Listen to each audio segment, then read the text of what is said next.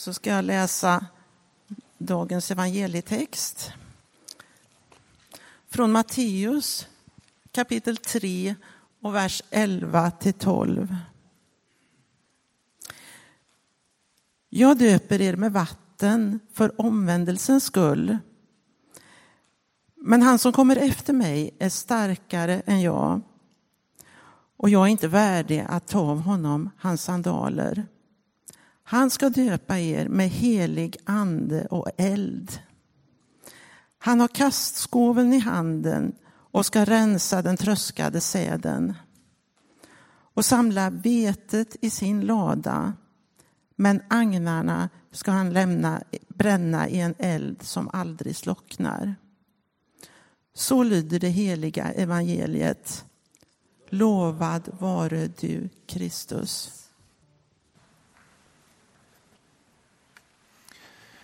Idag påminns vi i kyrkårets tematik om vårt dop.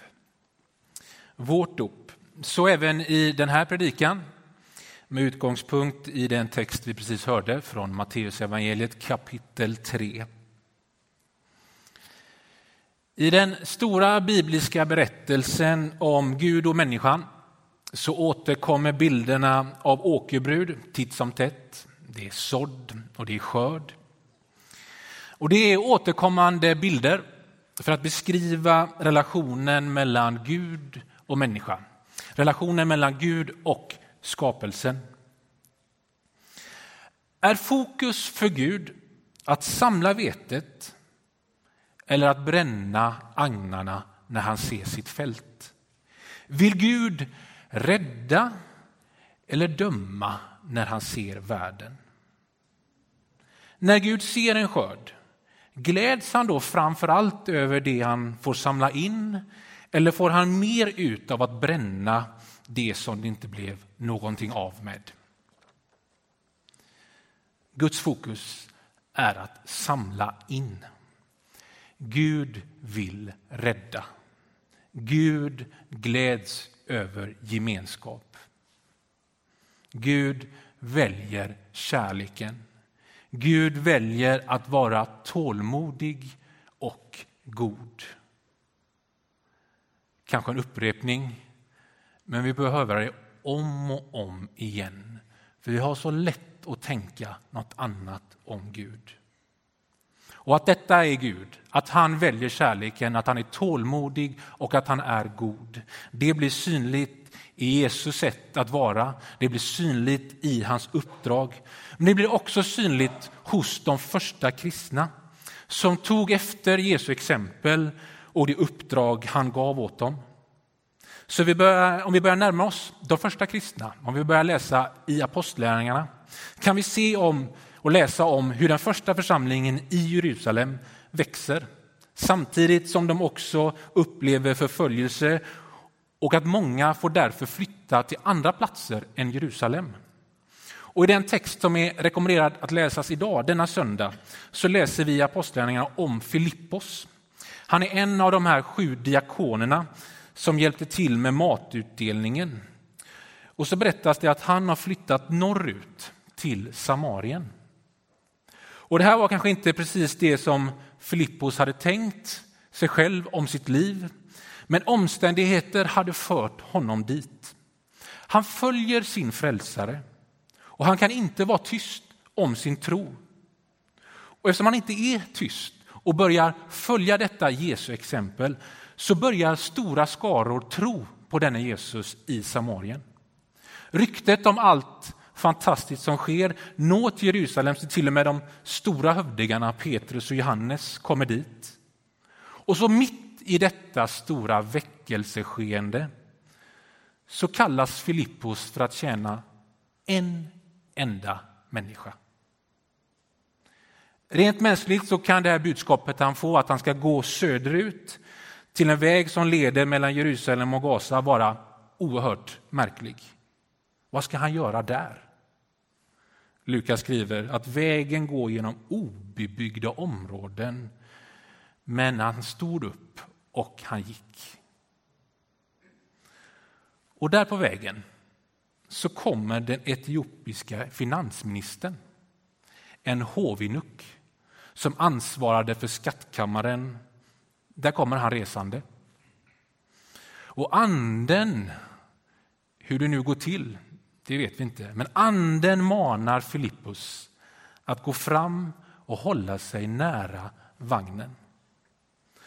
Och när han gör det så hör han mannen läsa från Jesaja. Enuk var en frivilligt eller påtvingad kastrerad man. Och inom judendomen så fanns det restriktioner. Enuk hade bara tillträde till den yttre tempelplatsen i Jerusalem. Och Det berättas om att den här högt uppsatta etiopen var en hedning men som trodde på Israels Gud. Och Det här var antagligen hans enda pilgrimsvandring till Jerusalem. Han hade varit i Jerusalem, han hade sett den ståtliga tempelbyggnaden, han hade sett templet, men han fick vara bara på yttergården. Han hade sett varningsskyltarna vid muren som hindrade icke-judar för att närma sig templet. Och när han nu sitter i vagnen och rullar långsamt fram så är det nog ingen slump att han läser just Jesaja. Här finns nämligen de starkaste löftena till just sådana som han, till hedningarna, till de som var utanför det judiska folket. I Jesaja läser han om att när Messias upprättar sitt rike ska de som var utanför få tillträde till att be till Gud och få ett namn som är bättre än söner och döttrar och att Guds hus ska också vara deras hus. Vi läser inte om det, men kanske kan man finna där att det finns en viss uppgivenhet hos denna etiopier. Han har gjort sitt livs resa till templet men ändå inte kommit hela vägen fram. Nu är han tillbaka, till vägen tillbaka till vardagen och så läser han om Guds löften men han förstår inte vad han läser. Vad han inte då vet är att utanför hans vagn så går det en man vid namn Filippos. Och när han hör honom läsa dessa skrifter så börjar han förklara dem. Och tron på Jesus öppnas upp för denna etiopiske man. När Filippos berättar om det glada budskapet om Jesus. Och när den etiopiska hovmannen ser ett ställe med vatten längs vägen så säger han Är det något som hindrar att jag ska bli döpt? Och Filippos döpte honom till Kristus, han som döper med helig ande och eld. För Gud vill samla in alla slags människor i Kristus Jesus.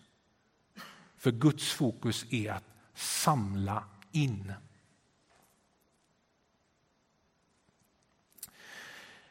När Johannes döparen verkar i öknen så kommer många människor ut till honom för att döpa sig. Det var ett omvändelsedop då Johannes predikar att himmelriket är nära. Bland de som sökte sig till Johannes fanns många religiösa ledare.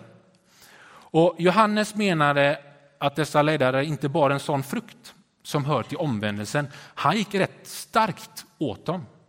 Han kritiserade dem för att de trodde att det räckte för dem att säga att vi tillhör det judiska folket, att vi har Abraham till vår fader. Men Johannes han manade dem till ett liv som ger frukt, inte ett som är byggt på nationell identitet. Och att Gud kan väcka barn till Abraham från stenar om han vill. Jag sa ju att han var kryddig. Det vill säga att Gud har fokus på det som växer oavsett dess nationalitet. För han vill samla ett folk som bär frukt. Och den etiopiska hovmannen som stängdes utanför templet men som längtade efter Gud sände Filippos så att han fick berätta om Jesus. Gud vill samla oss in i hans gemenskap och vi får ta emot det genom att tro, visa det genom att döpa oss och Gud bekräftar det genom att Jesus döper oss med helig ande och eld. När, den, den, eh, när Filippos lämnade den etiopiska hovmannen efter att ha blivit döpt så står det beskrivet i Apostlagärningarna att han fortsatte sin resa fylld av glädje. Och dopet sker där vi är i livet när just Jesus kallar på oss. Inte där vi tycker att vi borde vara. Dopet är inget examensbevis. Det är början på en resa och ett tecken på vad Gud har gjort för oss. Och precis som för den etiopiska hovmannen så fortsätter även vår resa. Men under den resan så kan vi komma tillbaka till vårt dop. Det var en början på en resa men också ett tecken på vad Gud har gjort för oss genom Jesus. Och efter en tid och högtider i kyrkåret som vi nu har firat så kommer det nu 24 söndagar efter trefaldighet, alltså ganska lång tid. Den tiden kallas för det vardagliga halvåret i kyrkåret. Och det är en passande titel eftersom att den kristna tron är en vardagstro som är verksam alla dagar. Och mitt i trons vardag, om du känner en sån, så får du påminna dig om ditt dop. Ditt gensvar på vad Gud har gjort i Jesus Kristus. Vi påminner oss om löftet om att vi är döpta in i Kristus och att vi då också har iklätt oss honom. Och genom dopet har vi blivit begravda med Kristus för att också leva ett nytt liv så som Kristus uppväcktes från de döda. Det får vi påminna oss om denna söndag. Det är ett nytt liv. Tillsammans med honom som ingen av oss är värdig att ta av hans sandaler. Men som har tjänat oss och som ger oss nåd att leva i ett dop med helig ande och eld. För att börja kunna ana vad det innebär att Jesus just döper med helig ande och eld så kan man börja titta på hur Jesus påverkade sina lärjungar och de första kristna. Vi kan läsa evangelierna och börja ana liksom Jesu effekt på dessa vanliga människor som du och jag. Hur en vind biter sig kvar i deras liv. Hur en andedräkt blåser liv i dem. Vi kan läsa om dem för att ana och inspireras av Guds verk. Men om vi börjar jämföra oss, då släcks elden ganska snabbt. För de var där och då och vi är här och nu, mitt i vår vardag. Den heliga anden, det är hjälparen. Det är en vind som uppmuntrar, som tröstar, som förmanar på samma sätt som Jesus gjorde. För anden påminner oss om vad Jesus sagt. För anden vittnar om Jesus. Anden visar världen, det vill säga sådana som du och jag, vad synd är, vad rättfärdighet är och vad dom är. Anden vägleder dem som försöker följa Jesus och anden finns alltid hos oss. Och anden verkar i samma fokus som Fadern och Sonen. Fokus på skörden, på det som kan samlas in. Och dopet, det är att få del av någonting. Dopet är att få del av Kristus, att iklä sig Kristus. Så när Jesus döper med helig ande får vi del av denna hjälpare.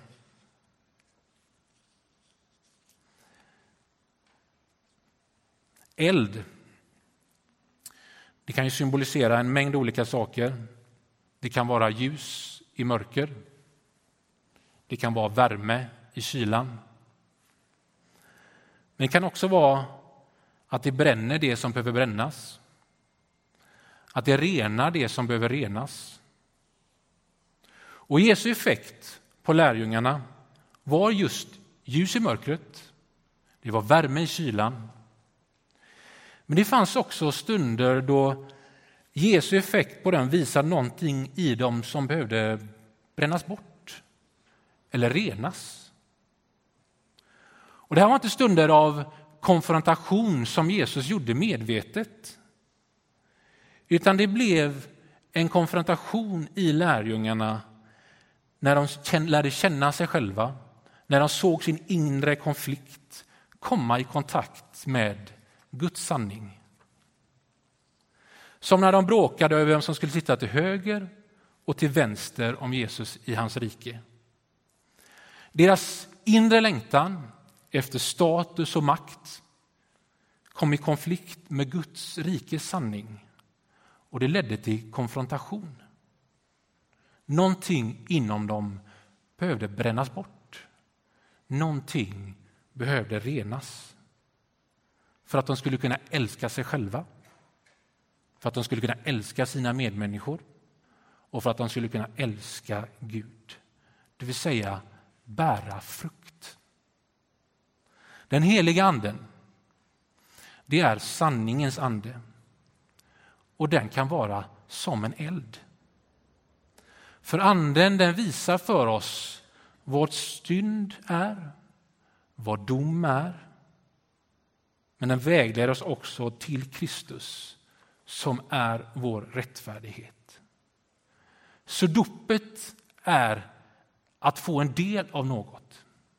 Dopet är att få en del av Kristus, att iklä sig Kristus. Så när Jesus döper med eld så får vi en del av sanningens ande. Låt mig ge Petrus som ett exempel. När Jesus kallade på Petrus och sa kom och följ mig så fick Petrus ett nytt liv. Petrus fick en ny identitet. Han fick en ny gemenskap. Han blev del av någonting större. Han fick se saker som han aldrig hade sett förut, saker som han aldrig trodde skulle få se. Hans inre konfronterades också med ett nytt slags ljus, en ny sanning om sig själv, sina medmänniskor och världen. Han fick också i detta liv, detta nya liv med Jesus gå igenom en eld. Han prövades, han ifrågasattes, han förnekade sin vän och sin herre. Men han upprättades och han sändes igen att tjäna sin frälsare. Det var hjälparen, men det var också eld. För att ana den heliga andens verk så kan vi se hur Jesus påverkar lärjungarna. Vi behöver inte jämföra oss, det är ingen idé, men vi kan inspireras och tröstas av deras exempel. När Maria från Magdala mötte Jesus så fick hon ett nytt liv. Hon hade fått gå igenom eld på grund av samhällets orättvisor, olyckliga val, mäns begär. Hon fick en ny identitet. Hon fick en ny gemenskap.